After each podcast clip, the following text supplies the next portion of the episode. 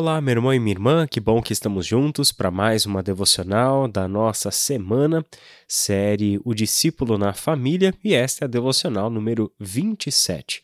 E o texto que dá base para a nossa reflexão de hoje é 2 Timóteo, capítulo 1, do versículo 3 ao versículo 5, em que o apóstolo Paulo escreveu assim: Dou graças por você ao Deus que sirvo com a consciência limpa como o serviram meus antepassados. Sempre me lembro de você em minhas orações, noite e dia. Quero muito revê-lo, pois me lembro de suas lágrimas. Nosso encontro me encherá de alegria.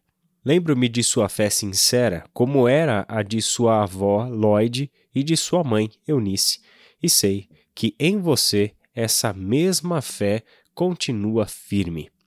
Esse texto de abertura da segunda carta de Paulo a Timóteo nos diz muito sobre a importância que a mãe de Timóteo teve sobre a vida dele.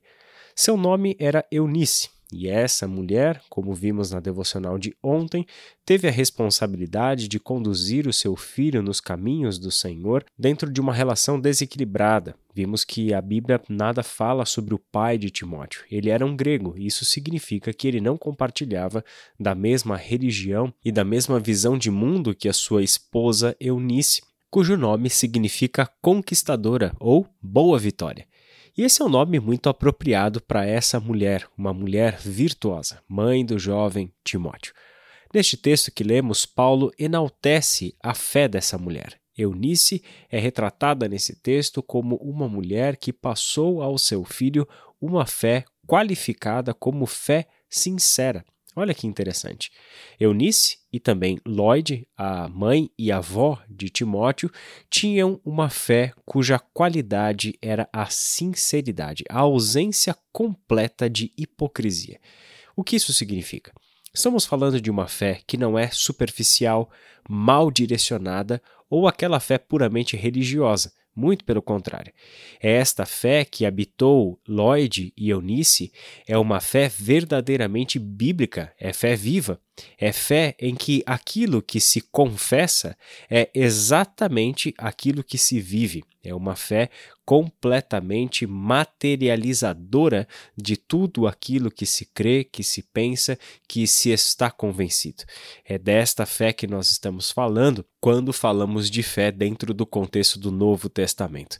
A Bíblia desconhece esta fé da confissão positiva, fé como a torcida para que as coisas deem certo, ou fé como aquela sensação de que se eu pensar diversas vezes a mesma coisa e com a mesma atitude mental, então as coisas vão acontecer do meu jeito. A fé bíblica é fé direcionada a Deus.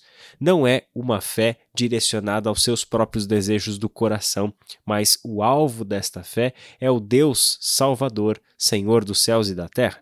Esta fé bíblica também tem uma outra característica. Ela não é uma fé que se permite manter em superficialidade. Esta fé é de crescimento, é fé que conduz à maturidade. Ou seja, ela tem consciência de que a pessoa que eu fui hoje deve ser superada pela pessoa que eu serei amanhã. É uma fé que busca cada vez mais conhecimento de Deus, sabendo que este conhecimento me agrega a vida, ao meu caráter, à minha conduta, aos meus relacionamentos e assim por diante. E por fim, a Bíblia desconhece uma fé puramente religiosa, cerimonialista. Não se trata disso. Se trata de uma fé integrada em todas as esferas da vida onde a sua ética, a sua adoração do coração, os seus relacionamentos, os seus planos de futuro, a criação dos seus filhos, a maneira como você administra o seu negócio ou o seu trabalho, tudo isso faz parte do seu mundo de fé, porque a fé perpassa todas as dimensões da vida. É desse tipo de fé viva que nós estamos falando quando lemos Paulo dizer que a fé de Eunice era uma fé sincera, sem nenhum tipo de hipocrisia. E Paulo está convicto de que essa fé que esteve na família como uma herança, Veja bem, ela de Lloyd passou para Eunice, de Eunice passou para Timóteo, como uma geração deixa para outra geração os seus bens, assim esta família transmitiu a fé como uma herança, como um legado.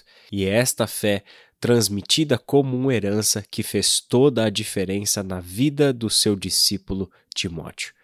Porque Paulo está convicto da qualidade e também dos frutos dessa fé, é que ele pode exortar Timóteo a fazer algo muito especial. A expressão que Paulo usa aqui é inflamar a mente, reavivar o dom que estava dentro dele. Literalmente é tocar fogo neste coração, Timóteo. Toque fogo neste coração. Deixe a sua mente ser inflamada por este dom de Deus que está dentro dele. Ora, o que é este dom de Deus e por que a expressão tocar fogo faz sentido aqui. Porque este é o Espírito que nos foi dado. O Espírito é ar, elemento essencial para que haja chama, para que haja o fogo. É curioso porque no Pentecostes, em Atos capítulo 2, eram línguas como que de fogo que estavam sobre as cabeças dos discípulos ali. O Espírito é o ar que incendeia dentro de nós e permite que a nossa mente, o nosso coração e toda a nossa vida interior seja plenamente inflamada, ateada a fogo, para que se experimente poderosamente aquilo que Deus colocou em nós.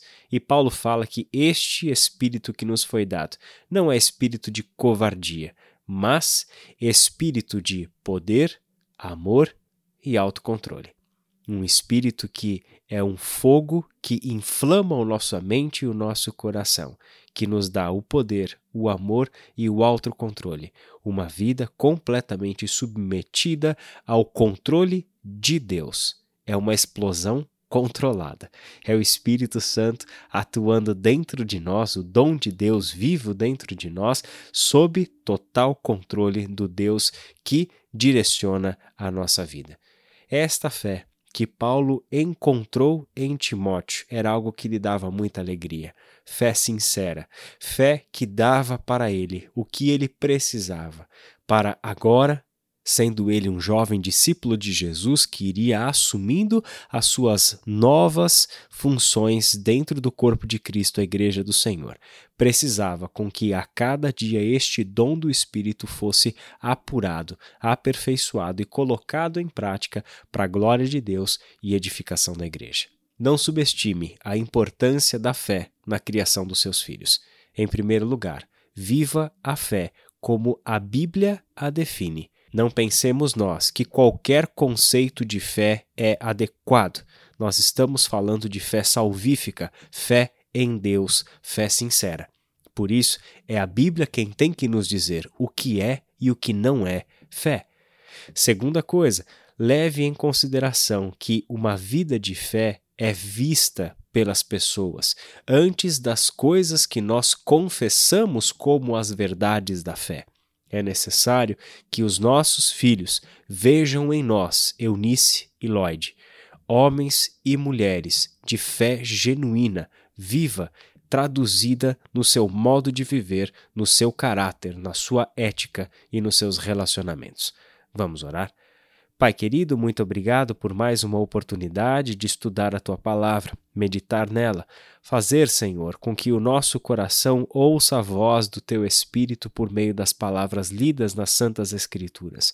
Abençoe o nosso dia, Senhor, nossa reflexão, que tudo isso que ouvimos aqui agora esteja ecoando no nosso coração Fortalece e alimenta, Senhor, a nossa mente, para que vivamos a fé sincera que um dia habitou Lloyd, que um dia habitou Eunice, que um dia habitou Timóteo e cremos, Pai, habitar em nós.